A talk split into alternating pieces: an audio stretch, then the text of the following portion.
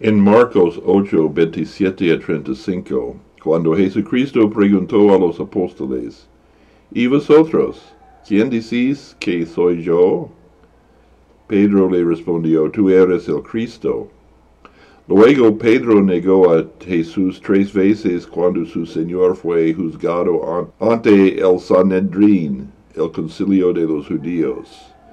Sin embargo, después de su resurrección, Jesús le perdonó y restauró a Pedro a su apostolado.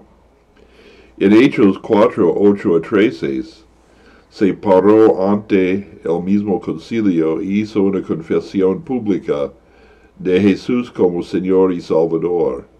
Hasta este momento, el Señor había permitido que el crecimiento de la iglesia no se perturbara, que la obra de los apóstoles continuara sin interrupción y que los discípulos tuvieran muchas oportunidades para fortalecerse en la fe. Ahora se cumplió lo que Jesús había prometido a sus apóstoles en Lucas 12, 12. Pedro fue lleno del Espíritu Santo. El Espíritu Santo se hizo cargo de su mente y de su boca y dirigió la acción de ambos.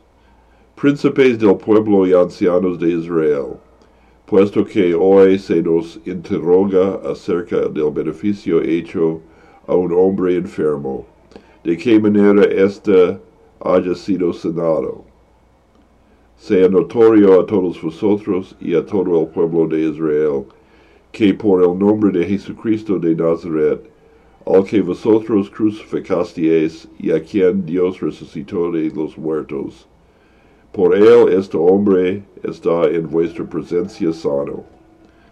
Además, Pedro presentó antes los ojos de sus jueces el pasaje del Salmo 118, 22, que Jesús, pero poco tiempo antes, había citado a un comité del mismo Sanedrín.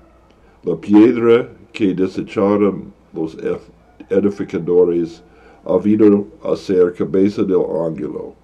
Oramos.